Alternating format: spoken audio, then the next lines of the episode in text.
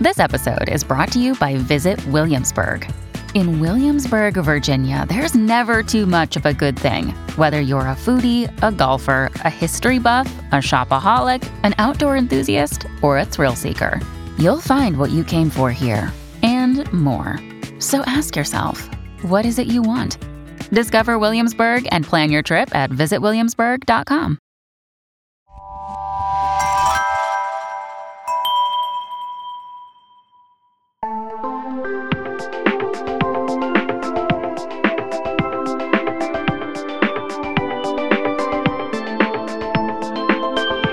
Welcome to Sleepover Cinema, where we analyze the films that created the collective unconscious of those who would gladly punch Jason Bateman in the face. I'm Hannah Leach. And I'm Audrey Leach. We are the sister filmmaking duo, also known as Too Pink Pictures, and we have not stopped thinking about these movies since we first saw them. We're going to explore the good, the bad, and the nonsensical of the movies that first inspired our love for film in an attempt to answer the question are these movies actually good? And at the end of the day, do we really care if they are? Today we are talking about 2007's Yo, Juno. yo, you gonna yell? I'm pregnant. What? Honest to block? I've taken like three pregnancy tests and I am for shiz up the spout. How did you even generate enough pee for three pregnancy tests? I'm telling you I'm pregnant and you're acting shockingly cavalier. Is this for real? Yes. Phuket, Thailand. That ain't no etch a sketch. This is one doodle that can't be undid, Holmes Gillett. I think it's best to just tell him. I'm pregnant. Who's the father? Paulie Bleeker? I didn't think he had it in him. I know, right? Wow, your shorts are like especially gold today. Uh, my mom uses color safe bleach. Go, Carol. Welcome back, everyone, to an exciting new installment of Sleepover Cinema, talking about a movie that we have really been eager to unpack for a while now. Ever since we realized that it falls into this category, we were like, oh shit, let's talk about this. Maybe some of you would think it doesn't fit into this category, But we do. it is by far the most critically acclaimed film we will ever get on this show. Probably. Yes. Unless at some point we get desperate and we do like Lady Bird or something, Yeah. then maybe. But uh this movie, which to me feels very much like a spiritual predecessor to Lady Bird, uh, was a really interesting movie for us to get into. But before we get into all the facts and figures for this movie, we just want to bring up that we are having our very first live trivia event on Friday, August 13th. It's going to be co hosted by us and Darren of Under the Tree with DXC. You will recognize him from our Bring It On episode. He's a really good trivia writer and it's going to be on Zoom. So you can come no matter where you are. And it will be fun. And there will be a sleepover cinema goodie bag for the winner. so you should come win it. It's going to be a good time on Friday, August 13th at 7 p.m. Eastern Standard Time. But you can register at the link in our bio. Yes. And also, today's a little bit different because uh, I did not do the research for this episode. Audrey did. So she is going to guide us through the facts and figures surrounding this movie. So, Audrey, would you like to take us away? Yes. All right. So Juno was released theatrically on December 5th, 2007 in the US. Um, the like rollout of Juno is a little bit different than the movies we usually cover because it is considered an indie film. So a lot of times indie films that end up getting theatrical releases go on the film festival circuit first and like gather all their acclaim and hype and that is what allows them to cross into the theatrical distribution world. So Yes. Juno premiered at Telluride Film Festival. It went to Toronto Film Festival, Austin, and it also was played at a lot of international film festivals. As far as the Oscars go, it was nominated for Best Picture, Best Actress, Directing, and Best Screenplay. It actually won Best Screenplay. And I was just thinking how funny it is that we've never been able to talk about the Oscars on this show. Not once. So the fact that it is critically acclaimed and Sleepover Cinema approved is rare. Very rare. Juno was directed by Jason Reitman, who is known for Up in the Air and Thank You for Smoking as a director, but he also is an executive producer. And it seems that him and Diablo Cody have an established working relationship. He was the executive producer on Jennifer's Body and also Whiplash, which is not Diablo Cody, but it, it's a good movie. But good. Yeah. And um, J.K. Simmons. Hey, there's a connection. Yes, they're definitely all like a network of people They're in who cahoots, for like to work together. And then he's also executive producing an unspecified HBO Diablo Cody TV series in the near future, which is very exciting. And Yes. Diablo Cody had I don't know that she's been like out of the game per se, but she certainly is experiencing a resurgence in popularity. So I like this makes a lot of sense to me. Definitely. Um, Juno was produced by 10 people, and that is kind of a common thing also for indie films where they have a lot of support from people in the industry, but they don't have a ton of money. So that's when you'll end up having like a lot of people pulling favors and then getting producer credits because there's like no like real way to financially compensate them. um, so, but I, I listed the top three, and that's Joseph Drake, who produced Juno and all the Hunger Games movies, um, Daniel Dubiecki, who obviously produced Juno. I'm listing them for Juno. Juno, Up in the Air, and Money Monster. And then we have Lianne Halfon. And this one makes a lot of sense to me because of what her most popular works are Juno, Perks of Being a Wallflower, and Ghost World. Like that Yes. that is perfect for this movie. Like, it mm-hmm. makes sense. And then Juno was written by Diablo Cody, who I feel like there's a lot of kind of like intrigue around, kind of, especially now. Yes. Maybe people knew more about her in 2007 and around those years.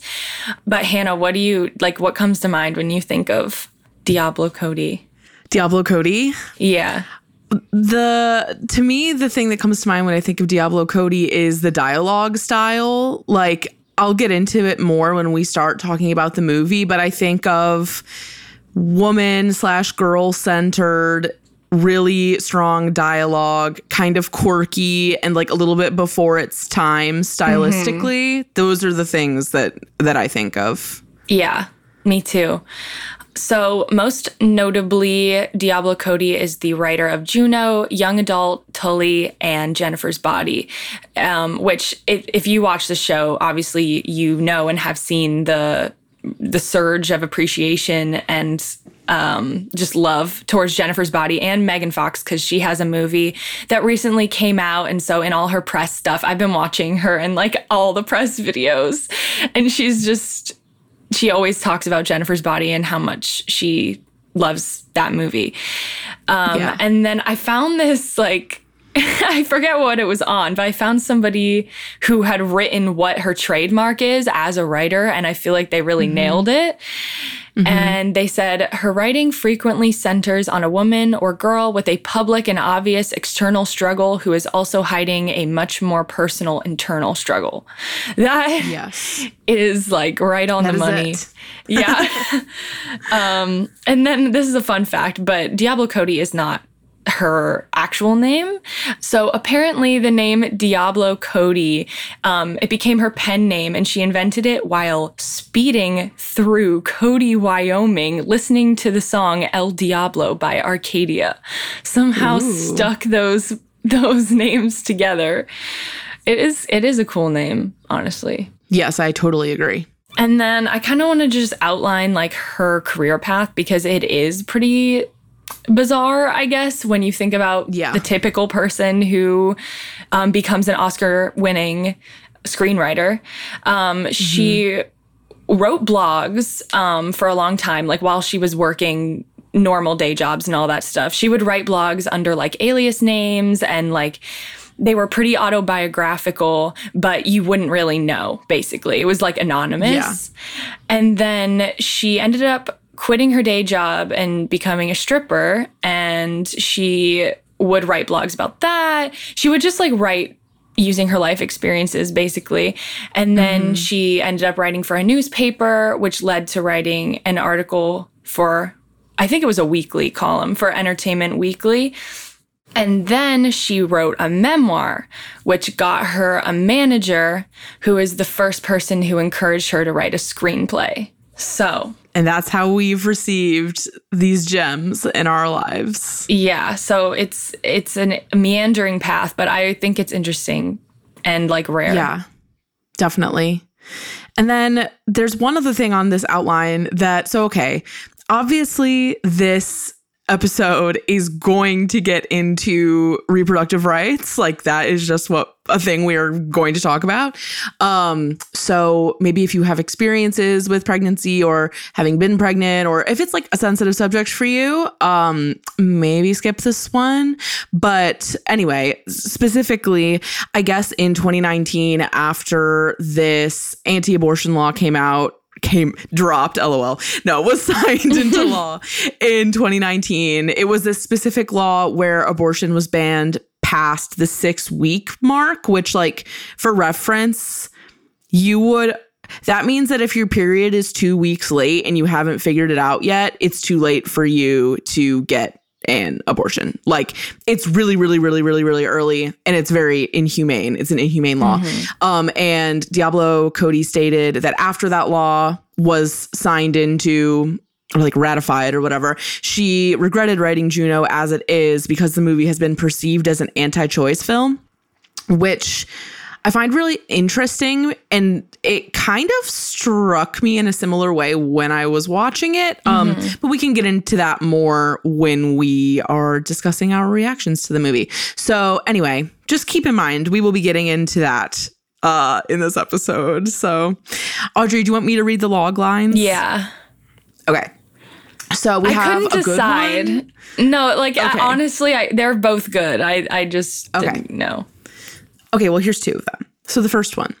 When precocious teen Juno MacGuff becomes pregnant, she chooses a failed rock star and his wife to adopt her unborn child.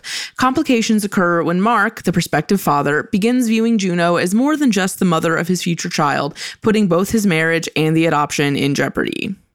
That's that, that's accurate. That is what Yeah. the movie is about. It's accurate. Um, I will say that that one sort of um puts like the plot emphasis on Mark a bit more. Yeah, Um, yeah. Whereas this second one, it's much more reductive, but faced with an unplanned pregnancy, an offbeat young woman makes an unusual decision regarding the unborn child.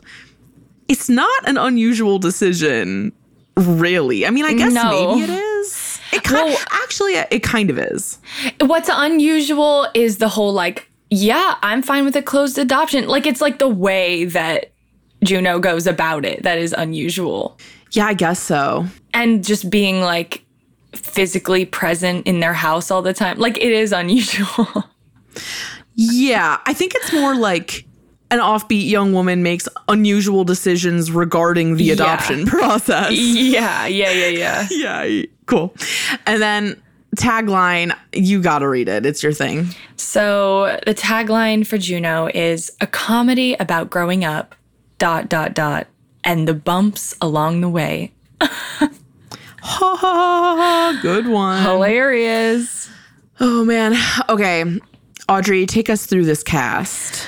Okay. Well, this cast is stacked. And Yes. I thought an interesting note about this movie, as I mentioned, it w- it was relatively low budget, especially for the actors they were trying to get and did get. So a lot of them ended up taking below their standard rate because they loved the script and they were like, I just want to be a part of it. I don't really care about the payment. Um, especially Jennifer Garner, she was like kind Right. of the lead of that. But uh, I'm just going to get into the cast. I'm going to list them off kind of fast because there's a lot of them.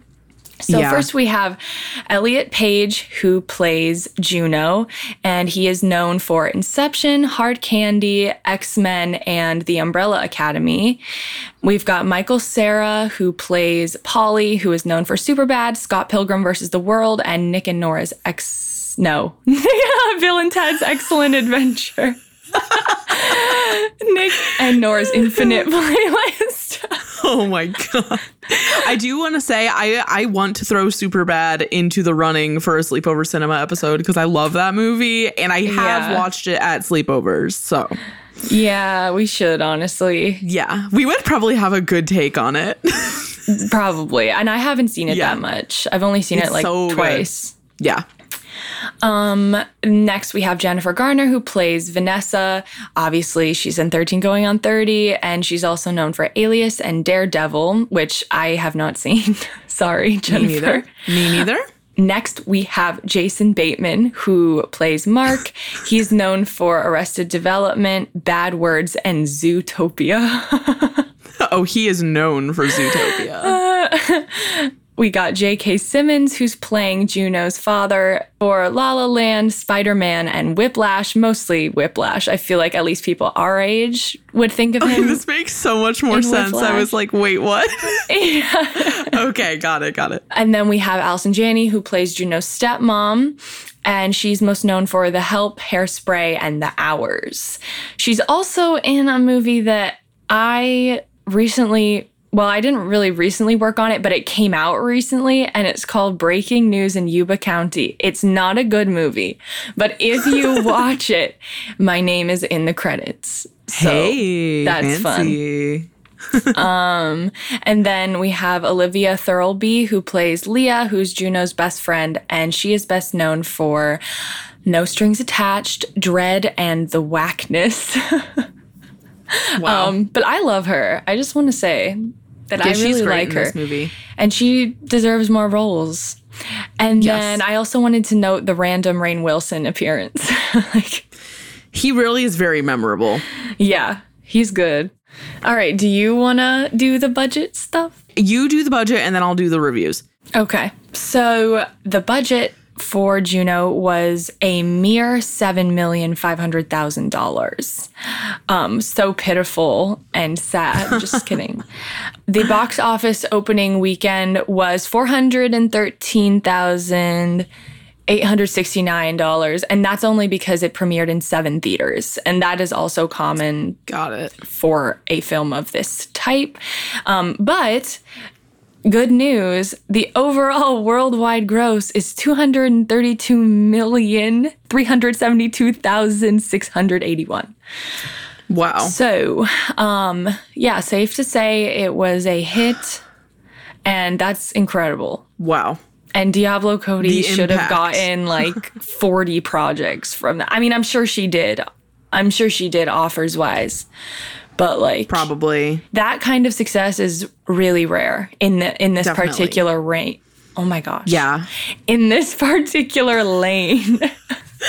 Yeah. I mean, this movie made a really, really big cultural impact for certain as well. Like one one thing about it that I feel when I was watching it is when we first saw this movie or when I first saw this movie, I was really struck by the dialogue and I was like, whoa, no one talks like this. Like, this is so out there. But when I listen to it now, I'm like, oh, this is how people talk.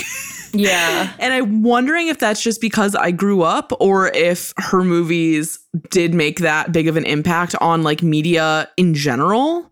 Um, I feel like it did make a really big impact and her kind of like flair sort of bled into other media for the same audience. Mm-hmm.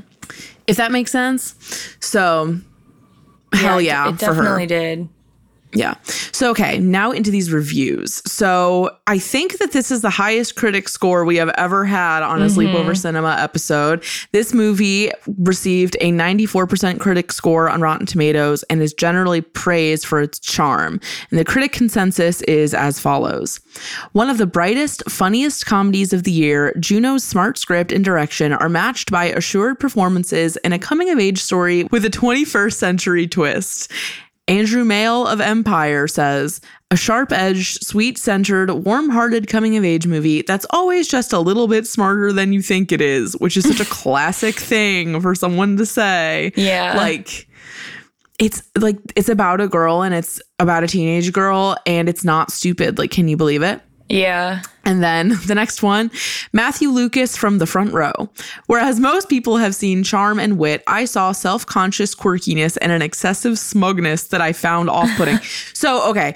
I kind of get what he's saying because Yeah. at the time, at the time, I cannot emphasize enough. Like listening to the dialogue, you're like, oh, they like like they really think they're doing something here. Like you can mm-hmm. kind of get that vibe from it if that's what you're looking for. But I think that it has aged really, really well. So jokes on Matthew Lucas. Yeah. And last but not least, Roger Ebert said it was the best movie of the year. So take it from our king. When he tells you the truth, you have no choice but to ingest it because you know Ebert knows best. So now, with audience score, there was an 88%. Audrey, would you like to detail this a little bit? Yes. So as I scroll through all of the audience reviews, I see the same things over and over and over again, which is like great writing, great cast, a refreshing take on this type of story, you know? And then you'll get like a few one offs in there. And I found this one, which I felt like it has the energy of like, if Diablo Cody had, because Diablo Cody studied like media and film, like wh- whoever Diablo Cody's peers are that are like mad that she's successful, that's like Yeah, what yeah. I get from this. Uh huh. So this is what they said. My name is Diablo or something. I used to strip. Now I write witty scripts for second rate actors to be in. Marvel at my ability to write quirky lines for my quirky characters to say. Fall in love with the quirky hamburger phone. Be amazed at all the quirky music choices the movie has to offer you. Remember, I used to strip. Isn't that quirky? God, they're mad. They're, They're so, so mad. mad. You know what though? I feel like that is so in the style of like the popular misogyny of that time. Mm-hmm. Like it's kind of like the precursor to like the pick me girl thing or like the not like other girls thing. But I feel like and I can I mean I don't want to say like I can see it but like I remember what that whole thing was like and uh it's kind of like so I like hated Zooey Deschanel in high school and middle I, kn- school I and, like, literally was thinking of her. I was about to bring up New Girl or something. Yeah, it's kind of like that. And I feel like that sort of like girl who's like quirky but hot thing has kind of died out. But it- that was like Zooey Deschanel's pocket. Like that was her whole thing. And I feel like this movie was even more extreme than that. It just, there's a really certain flavor to this kind of criticism that I understand because I was there for it. But at the same Mm-hmm. time, uh, it just comes off really bitter. so, And, and I think it was appealing at the time. Like it was it was easy. It's just easy yes. to feel that way. So, Audrey, what was the goss at the time? So 2007 is a year absolutely packed with celebrity drama. Um, But I was thinking it can pretty much be summarized as the media exploiting women nonstop. Just Yes. just over and over and over again. We have the Justin Timberlake Cameron Diaz split. Um, sadly, Anna Nicole Smith passed away in 2007. Lindsay Lohan went to rehab. Vanessa Hudgens' nudes were leaked. Britney shaved her head, and Jamie Lynn got pregnant. And these are all within the same year. wow. And so I feel like at the time, oh, all the obviously this has been very over, kind of over analyzed in the past year or so because everyone like Yeah. is into this stuff. But um, the climate for like being a human being in media at the time was god awful. Yes. It was like basically the last gasps of like the tabloid era because like social media wasn't really a thing yet. And I feel like this was the time when like the paparazzi stalking and like the general pressure was like at its highest, probably. Mm-hmm. Yeah, like nobody with social media, it's kind of like you're stalking yourself. like you're like, Right. Or like you're choosing what to share. yeah. It's also really interesting at the same time, like social media wasn't a huge thing yet, but it was enough to the point where Vanessa Hudgens' nudes being leaked was a thing that could happen and Mm-hmm. made a big impact. It's kind of so much of a hellscape because the Venn diagram of social media age and tabloid age Yeah, was still overlapping. It was still in the middle portion. Yeah. Yeah. Unfortunate. Yeah, it's like they suffered the worst of both worlds in a way. Definitely. I mean, also Jamie Lynn being pregnant and ending Zoey 101 is sort of I mean, just the the fact that teen pregnancy was so in the zeitgeist at the time, like I think like the novelty of being able to talk about it on TV or like in shows was still there, like without it just being taboo. what I'm trying to say is teen pregnancy was very much a topic in everyone's minds. And I'm pretty sure this is when Secret Life of the American Teenager was happening too. Yeah. I think what you're like what you're trying to get at is that like although Juno could be viewed as like an anti-choice film now, at that time it was like a refreshing take on this type of storyline. Yes, definitely. Like she wasn't traumatized. Well, she wasn't like leading with her fear and trauma about being pregnant, Yeah. which was rare. Yeah. Okay, so Audrey, what do you remember about when you saw this movie the first time?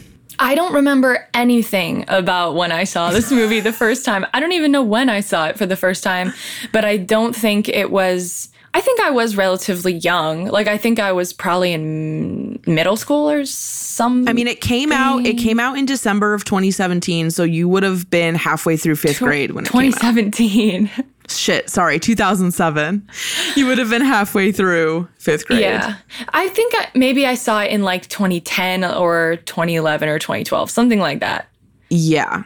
So this movie came out when I was halfway through seventh grade, and I feel like this movie, along with 500 Days of Summer and like super bad sort of sort of fit into like my later uh sleepover movie uh category. Like when i think of this movie i think of my high school best friend Allie. If you're listening hello. The soundtrack is so just violently Yeah, it's violent. 2007 like unrelenting slacker folk music. Like Yeah. oh my god.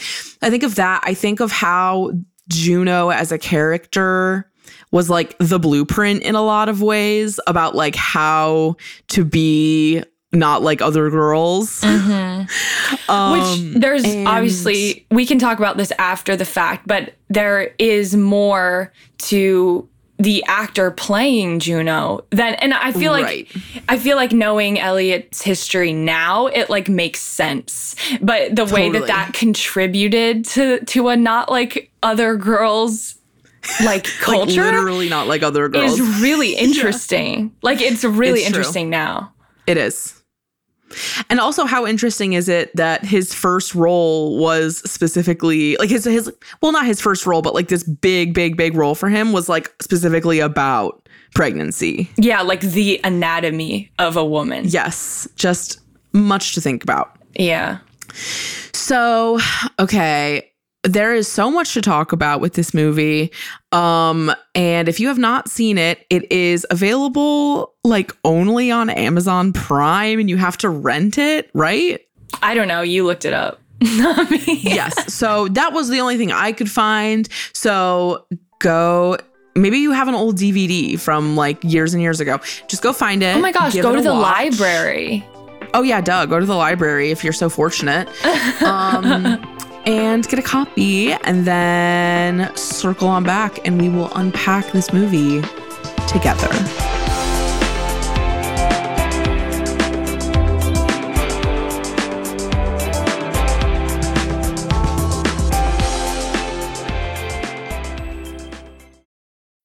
When you need mealtime inspiration, it's worth shopping Kroger, where you'll find over 30,000 mouth-watering choices that excite your inner foodie. And no matter what tasty choice you make, you'll enjoy our everyday low prices, plus extra ways to save, like digital coupons worth over $600 each week. You can also save up to $1 off per gallon at the pump with fuel points. More savings and more inspiring flavors make shopping Kroger worth it every time. Kroger, fresh for everyone. Fuel restrictions apply.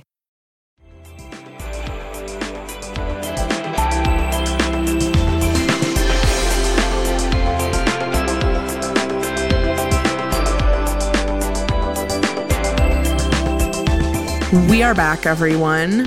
Uh, ready to just dive headfirst into 2007's best screenplay winner, a rarity for this program. So let's start Yeah. with the good things. Um, for me, I mostly have a lot of notable things, uh, but Audrey, you go first, and I, maybe I'll just react to your things. I like the intro sequence. I think there are moments where I would think it's like too much, maybe, or like it's like mm, trying to be something it's not. I don't know.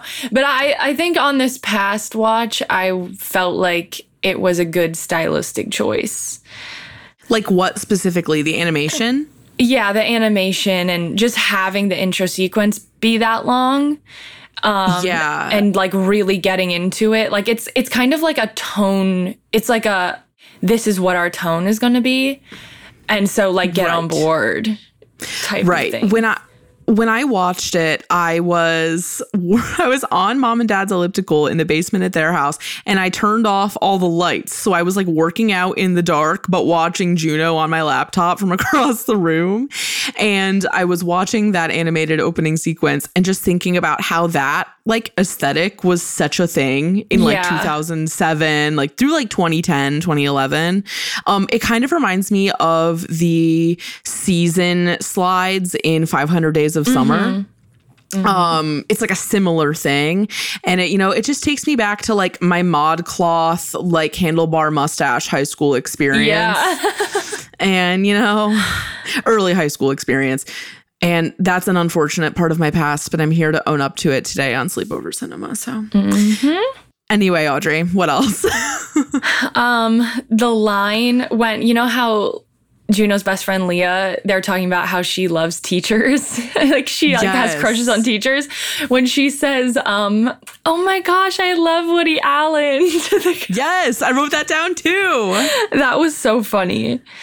like it's so on the nose but great It was so on the nose. And like, I think that's why it stu- stuck out to us, is because you aren't expecting the line to be so on the nose, but it works. right right and like a bit more edgy to be that on the nose in 2007 compared to now Yeah. Yeah. yeah One thing about watching it this time through, I mean, I hadn't seen it since probably before college. So I mm-hmm. have learned a lot, seen a lot of films, and listened to other music and like grown a lot with my references. And so the B roll that they use, like the the style that they chose is like Juno will be talking about something and you'll see like B roll clips of it.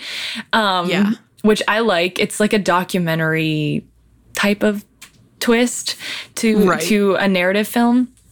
But the references, I caught them, almost all of them this time. Ooh. And I was like, haha, I don't know Yeah. what that means, but I feel smart this time. yes Um, one thing I really appreciated and kind of like like basically Jennifer Garner in this movie like broke my heart. And I was like, she this is Yeah. so sad. And she did such a good job. Um yeah like that scene in the mall is so where she's like trying to feel the baby. It's like so sad it is really sad and also very heartwarming at the same time. yeah Um, I noticed some really bold, like full fade choices. Like at the end of a scene, yeah yeah it would just go a full fade to black and sound as well, like no crossover with the next scene. And I was like, and the, Yes. the mall is a good example of that. Like at the end of the mall scene, it's a shot of Juno's face, like reacting to Vanessa, who feels the baby, and then it goes completely to black. And I was like, yeah, that's a good choice yeah but whenever I see that, it's like a little jarring. Eh, But Right. then you think, well, it's there for a reason. Like we're supposed to like Yeah. ruminate on that a little bit. That moment had gravitas, and now they're telling us just in case we hadn't felt it. Yeah, they're telling us to think about it Yeah. for a second.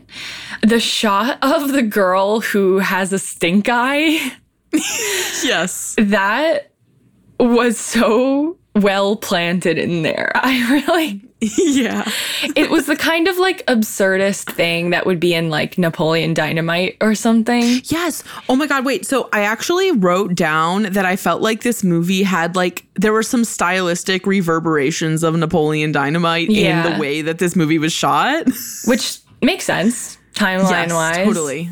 Totally. And like if I had been an indie filmmaker then I would have definitely probably tried to go for something in that tone. Yeah. Um although then you kind of look a little derivative. That's the only issue with it. Yeah. But like Juno does a good job of channeling that energy without feeling derivative of other Derivative. movies. Yeah. Right. I cried. Girl, I cried. So When did you cry? I can't even remember now. I think it, I think I was like uh, fighting it back. I was fighting for my life watching this movie. yeah. um, I think the mall scene might have been one of them. I don't remember, but yeah, it, it's just generally it kind of got me. Yeah. Do you have any other good things? Mm, that was the end. Okay, mine were. Oh, okay. Well, so I already said the thing about the dialogue. I feel like the dialogue has aged really, really well, and it struck me as way less quirky as it once was. Um, I, there were just parts of the script that were just so 2007 that just like I could even say it's a bad thing, but to me, because of you know, we're nostalgic people, it just got me. And one of those things was when Leah and Juno are sitting in the park and they're looking at the penny savers. Yeah. Um, and Juno describes the ideal couple that Yeah. she wants to take her baby. And she's like, you know, like 35 year old graphic designer guy with like a cool Asian girlfriend who rocks out on the bass guitar. I was like, no. but also, like, that is so how things were at the time. Like, for some reason, like Asian girlfriends, like cool Asian girlfriends on bass, like that was such a weird thing that came up all the time. Probably because of Weezer, to be totally honest. Yeah. Um, I think that but why. I was just kind of like LMAO. I feel like I'm Embarrassed. reading. I was embarrassed. Yeah, there was this book that Allie Miller had. My I said her last name. Whatever. It- again, if she's here, she knows what I'm talking about. Um, but there was this book that she had that was like the guide to being emo or something. But it was like or like hipsters, and it was like different types of like alternative people with like illustrations and diagrams and stuff. And I'll like find it and link to it in the episode description or something. Because if you are my age, like 25, and were ever emo at all, you will really appreciate this book. But anyway, just this this book and this movie just go together in my mind.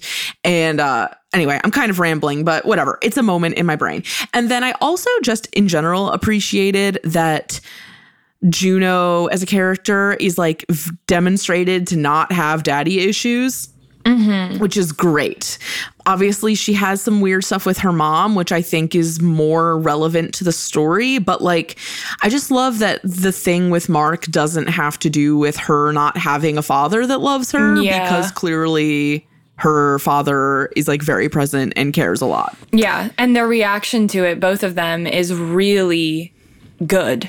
Yes. Like Definitely. they're like, well, all right. I guess we're You gonna. mean Juno's parents? yeah. Yeah, the only thing is when they were like, "Well, I hoped that she had like hit someone with her car or like done something or something," and I'm like, honestly, this is like not that bad. Like, No. Yeah. When we get to the notable section, we can talk about the anti choice uh, thing again. I would like to. But the bad stuff. Did you have anything written under bad? Yeah, a few things, but it's not like for real. It's not like that serious. But Yeah. I was saying, I don't really know if I buy the best friendship between Leah and Juno. It's like it's they're fun and and they definitely have a similar sense of humor. But like you just look at like the landscape of high school and like generally what that would be. And like I mm-hmm. don't really see it for them, but Yeah. we'll go with it. And like, I'm sure there are similar friendships in the world, but like, I was Right. like, it's just kind of rare. I noticed that this time I felt, I think I felt a lot more conflicted about the in like inappropriate relationship between Mark and Juno. Mm-hmm. Like but I realize now like this isn't this doesn't belong in the worst category. It's not like worse. It's just like I have a much higher awareness because back back in the day like I would watch movies like this and not really think about how that relationship is a part of like a long history of similar relationships in the world. Uh-huh. Like I would think about it like no, we're watching Juno the individual and Mark the individual. Like I didn't think about Right. things as much in their systems and Yeah. like how things work in the world because I didn't have that knowledge back then. Yes. So- yes. Yeah, this time I felt a lot more scared for her, I think.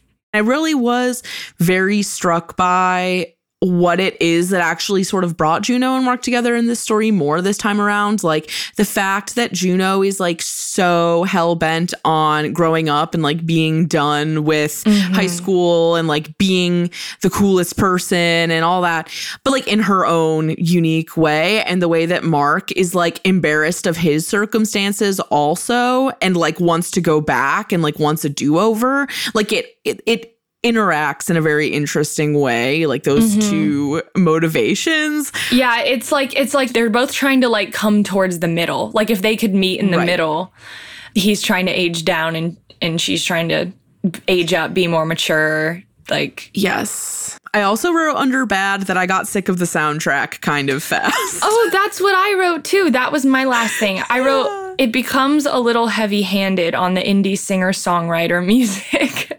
It really does. And the thing is, like, it wasn't even like, like, okay, I'm sorry. I am sorry, but it's not even like good singer songwriter music. It's like, I went to the mall because I wanted a smoothie and you didn't like me. So I went to sleep. Like, that's it the Yeah. entire time with like shitty acoustic guitar. And I'm like, okay, this could be like one, th- like, if one third of the soundtrack was this, it would be, be fine. acceptable, but it's every song. and Every they- single song. They ate it up in 2007, but they're literally Oh, like, yes. they're literally like, I went to McDonald's and I saw you. Then I got on my bike and went to school. like, honestly the uh, the amount of parodies we could make if I had my guitar with me too, like we could make a whole episode just of like Juno song parodies, like without Yeah. even trying. it wouldn't, yeah, Ugh. it would not be hard. You could say anything. Yes. It's just such a moment though. Like it really was such a moment in the in the culture for sure. Um okay, but notable things. What did you have? I, I think you've you've like created this category of notable things that I don't I don't have. okay, okay. So I guess I'll just go through mine. So, oh boy. Okay.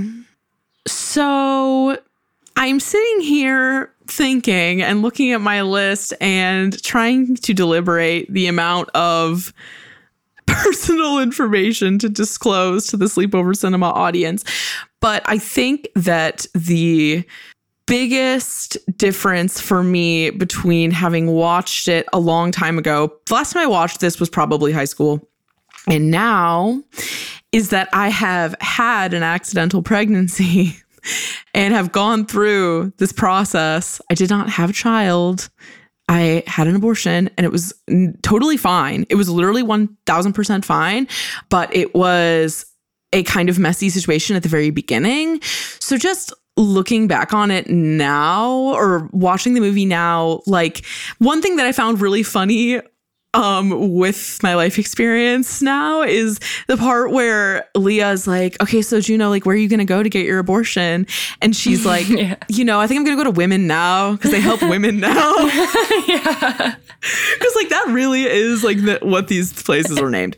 Yeah. Um, and I found that to be really amusing. And I think the the thing that I was like really sitting with though is like I didn't really get it. Like when she goes into the clinic Mm-hmm. and the thing that drives her away is like people like sniffing and like scratching and stuff. I was like, yeah, it's like a false. It's like a weird like false correlation, but I think I think they're just trying to portray anxiety. like I think Yeah, that's well- it. it kind of made me feel like they were trying to like it came across to me like Juno has like like a sensory thing where like she can't like handle that. I'm like, are they trying to say that she like has some other shit going on? So I found that to be weird. Um, I also just kind of felt like Juno as a character would not be deterred by the girl outside the clinic saying lies, Yeah. which is that embryos have fingernails. Yeah. like I just didn't really buy that that would happen. Like it just seems a bit extreme. Mm-hmm. And I think like to Diablo's point about this being like an anti-choice movie, I will say that one thing that really struck me is that like they make it seem like just having a baby and giving it up for adoption is like a manageable choice for a 16 year old. Yeah. And like it totally can be. It is 100% up to the person who's pregnant. But like it's not, it doesn't impede in her life as much as it realistically would. would. Yeah, Yeah. I'm like, why? How is she? Her, her dad is just letting her do like everything too. Her dad is just like, Yeah. yeah, you can just drive the minivan hours away all the time um, when you're literally about to burst. Also, the amount um, she gets big so fast. Well, uh, they do have the whole like the seasons, seasons, but, like, but like it, because of how much we don't see she gets big really fast and then it feels like her mental state hasn't developed the same level that her body has. Like at that point you would have gone through some shit pregnancy wise and we don't see anything re- actually not relating really. to the process of growing a fetus so Well, you kind yeah. of do like in like the throwing up in Bren's urn thing. And like you kind of do with like the ultrasound scene, which I do love that scene. Mm, me too But I just But like not really, not like the daily trials and tribulations. yeah. I think the anti-choice like like angle is sort of like look like this quirky alternative liberal girl did it like Yeah. like just have the baby you know and it's just at the time i agree with what we said earlier that like it was a refreshing take on this sort of story i think that now it uh is a little bit it's reductive. it's a bit reductive yeah but at the same time it's like partly refreshing that they're not leading with trauma, but it's just naive. it's also like inaccurate but it's also Yeah. like god forbid like this is a thing that happens to people all the time. Like like i'm a perfect example. Like this sort of thing happens all the time and for some people it's a big deal. For some people it's not a big deal. And i think the fact that it is a thing that happens to Juno, but at the end of the story, she's happy, it's okay, and she's kind of like chosen to embrace her childhood by being with Paulie and like not mm-hmm. trying to rush through things. I find that to be nice still. I think that that still holds up by her not being like ruined by what happened to her. I also just the part the another thing that made me feel like Juno wouldn't have had this baby is when uh she's talking about how to like choosing to have the baby. And she's like yeah maybe well they'll all canonize me for being so selfless that I like Yeah. had this baby. And but the thing is it's kind of it it is like re-emphasizing the stigma by being like it's selfish to have an abortion. Like that is sort of like the implication beneath it which it's not. It's literally just your choice in life. But it was 2007. It's fine. We don't need to beat the shit out of it. Those stigmas are obviously still extremely present. So like the fact that you Yes. can you can literally be somebody who's pregnant who knows that they want to have an abortion and goes and gets one and still have all those like stigmatized thoughts in your mind or you know like you can be prejudiced against yourself Yes, you totally can. That is absolutely true. There's like layers and layers and layers to all of this. And it's something that I'm even still sort of encountering challenges with. Like, I've been volunteering with Pro Choice Naral, Ohio. And even in the work we do there, I'm on the Digital Organizing Council. Sometimes, like, they'll like obviously on this team we're very very very pro choice and even sometimes for me like stuff will kind of hit like a sensitive spot or mm-hmm. or I'll just discover like new pockets of stigma that I've internalized that I like didn't even realize were there. Mm-hmm. And it's um a deep well of shit so Yeah. And it's like the type of thing that you can really easily not confront in yourself if it doesn't happen to you. Yes, that is so true. It's complicated. It's so complicated. This is more than you all bargained for. And uh, yeah, and um it, it obviously too like is very much influenced by religion, which is not something that they really get into in the movie. It's only kind of alluded to by the girl outside of women now. yes. but they don't really get into it, which I kind of appreciate it only because that it has very much been done in a way. like, Yeah. I, I don't know. I wasn't missing it, basically. yeah. Yeah. But it could have gone that way. Like, imagine if like um, the stepmom was really religious or something. yeah. But you know what? I was so happy that she wasn't antagonized in this movie. She's like one of the best Mm-hmm. characters. I know she's so fun and She's like so great. supportive and but like a very real stepmom. Like she's a very real mother figure. yes, I totally agree. I have like a a kind of like statement for the conclusion, but before we do that, um the what about problematic things? Do you have any? I mean, when you're dealing with like a self-aware movie that is that the central themes are you know, controversial topics or like taboo things. i- if they're handled well, you know, generally speaking, it's not going to be perceived as problematic. Like what's going on is problematic, but the way that it was handled Yeah, yeah, yeah. in the movie was fair. I think it was fair. And generally speaking, I think it's aged well, other than the fact that watching it now, it can be perceived as anti choice. But I think that mostly people who would come away with that would not really be thinking about the climate of when it was released but you know Yeah. you can still stand stand by that like i'm sure there were people in 2007 who thought the same thing obviously Yeah. so Definitely. My only nitpicky problematic thing is that I hated that she shat on Paulie's mom for being fat. Oh yeah. I was like, why? Are we Oh yeah, she was like n- she was like needlessly brutalizing. Yeah, she was like, Mrs. Bleeker was probably really pretty at some point, but now she's just like a fat Muppet or something Yeah, like that. And like a what? Lord of the Rings character or something. Oh yeah, yeah, yeah. It was like The Hobbit or something. I was like, um, what if you just said that she was a bitch or like Yeah, not a bitch, but like what if she was just mean? What if you just had like a bad experience with her? Like it didn't need to be about her physicality. Yeah, totally. So that was really all I had with problematic, but kind of like the thing that. So, okay, you cried watching this movie, right? Mm-hmm. Did you cry at the end? Um, I don't think so. I, I it's weird. I like already forget when I cried. That's because I cry a lot. I also cry a lot, but I don't really cry in movies that much. Yeah. Um, and I cried when she had the baby. I am not speaking for all people who have had abortions. in this moment. But just from my own lived experience, like just a little bit of background. Um, I found out I was pregnant with an IUD in.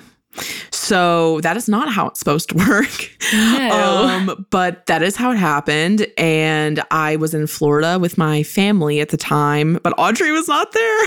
No. it was my parents and me and Josh, who's my boyfriend.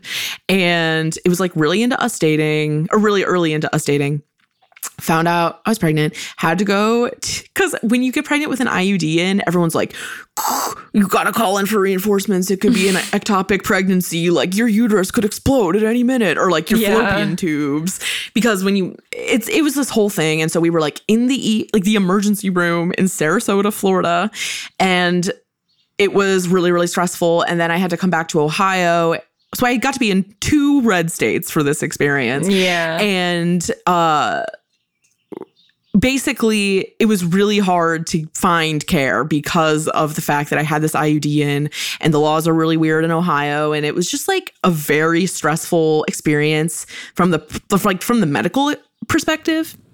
Um but it ended up being totally fine. Like it was not pleasant um but it really was not bad. And I really don't think about it that often.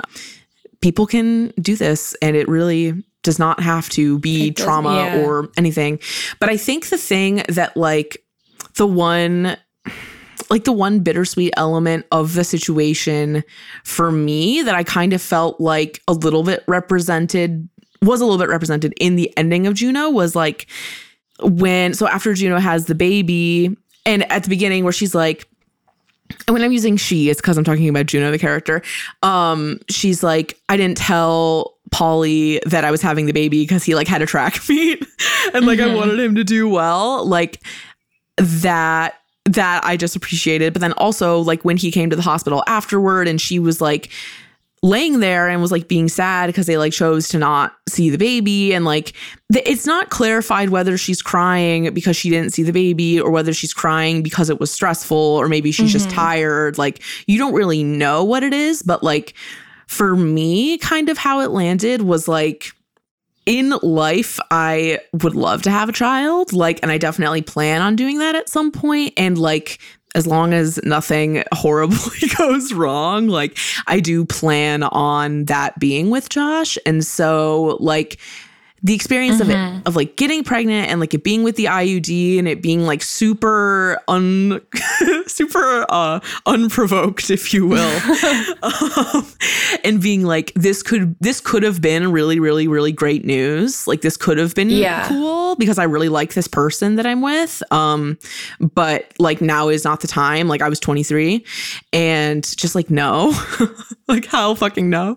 Um that I just felt like that struck that sort of emotional nerve for me but then like they continue to go on and like have good times together and be happy and like Vanessa is happy because she has this baby and like it mm-hmm. works out for everyone and like everyone moves on.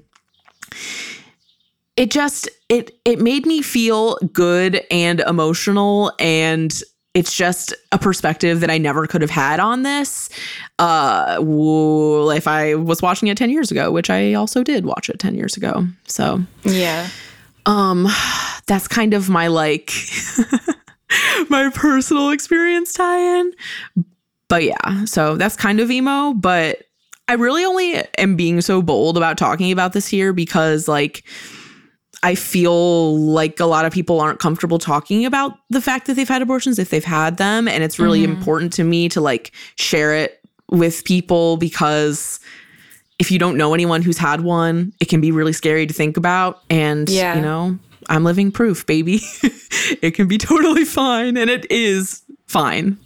So, um that's my spiel, but Juno is good representation. Yeah. Even though she doesn't have an abortion, this- way. the movie is not about abortion at all. No.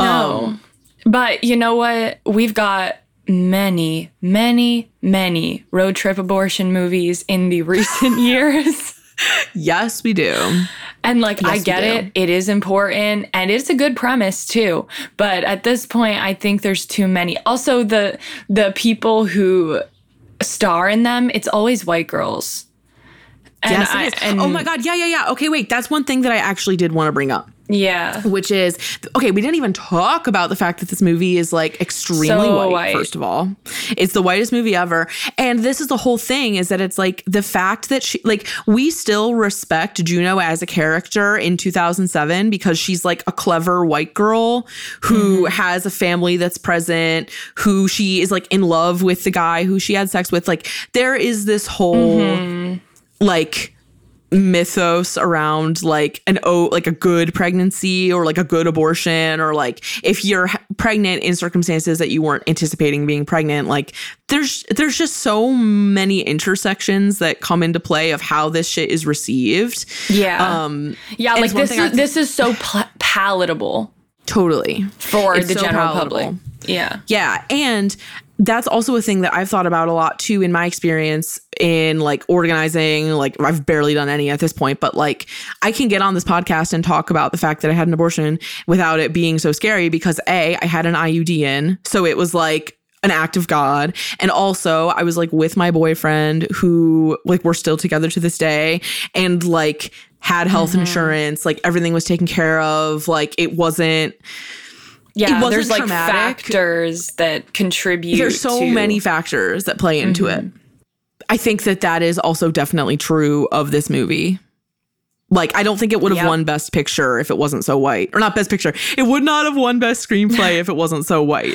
You know, You you're doing revisionist history over here. I know, I know, I know, but I'm correcting myself every time. So But it's also funny to look at you look at the movies that it was nominated against for best picture it's like um there will be blood and no country for old men and like these like just the most uh, male you know aggressive type of movies that are generally nominated for best picture. Obviously since 2007 2008 we've had a lot we've had a lot of progress as far as oscar noms go but it's nowhere near where it needs to be. But looking at juno in that lineup it's like juno was the most woke thing ever like yeah, totally. you know, like this movie is so off the the path of what usually would be nominated. So it it kind of knocked it started like knocking at that ceiling.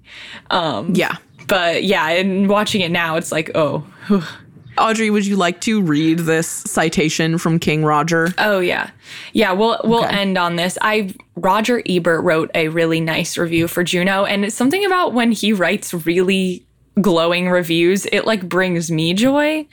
So here's his quote from his review on Juno. There are moments of instinctive, lightning comedy. Bren's response to a nurse's attitude during Juno's sonar scan and her theory about doctors when Juno wants a painkiller during childbirth. Moments that blindside us with truth, as when Mac and Juno talk about the possibility of true and lasting love, moments that reveal Paulie as more than he seems, what he says when Juno says he's cool and doesn't even need to try, and the breathtaking scene when Juno and Vanessa run into each other in the mall and the future of everyone is essentially decided. Jennifer Garner glows in that scene. Yep, it is true. I thought that summed it up really well. So, are we in agreement that this movie is still good and worthwhile? Yeah. I think I think I there's agree. reasons that it is like regardless of any any hindsight issues it has. Um there's still really important like benchmarks in both film and culture and society and politics that kind of culminate you know, they they have like a cross section in this movie. So Yes, I I agree. I hope that this movie is in like the National Archive or whatever. I feel like it does do so much about communicating the time period and um you know, it fits into the canon of like weird pregnancy movies very nicely. yeah. And also just like a great piece of art in many ways, and especially for reflecting on the career of Elliot Page, who's so talented.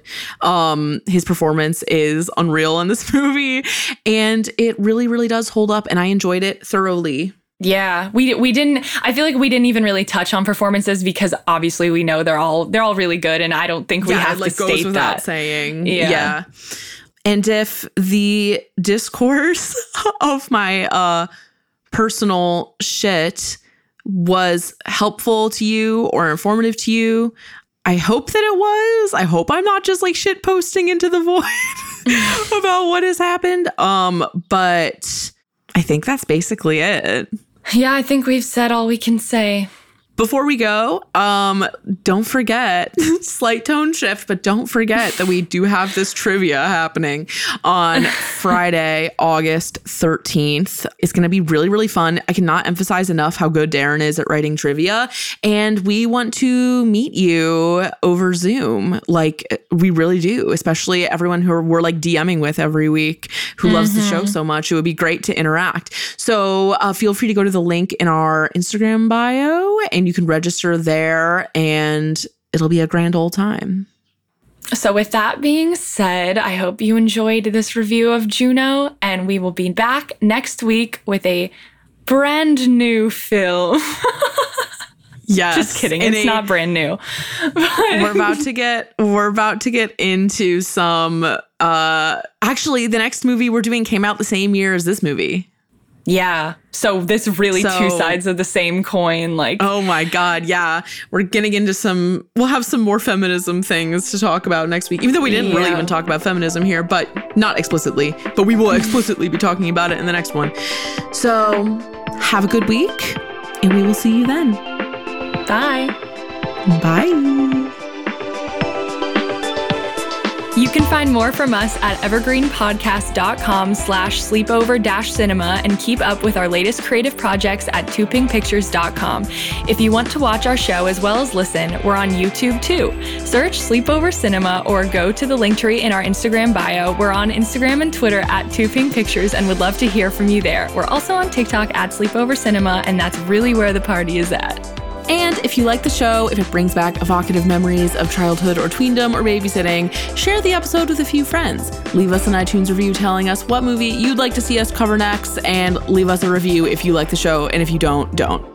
Sleepover Cinema is a production of Evergreen Podcasts, produced, edited, and engineered by us, Hannah and Audrey Leach. Sleepover Cinema is mixed by Sean Rule Hoffman with theme music by Josh Perlman Hall. Special thanks to executive producers Michael D'Aloia and David Moss.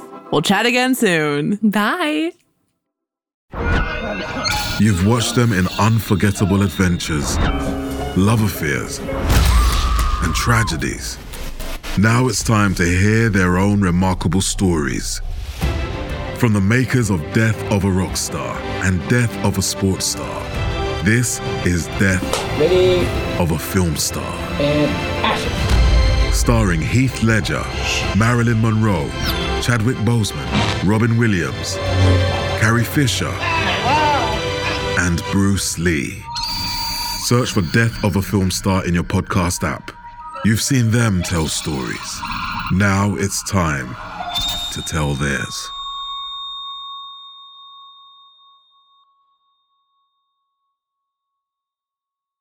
This podcast was produced with the support of the Ohio Motion Picture Tax Credit and in partnership with the Ohio Development Services Agency.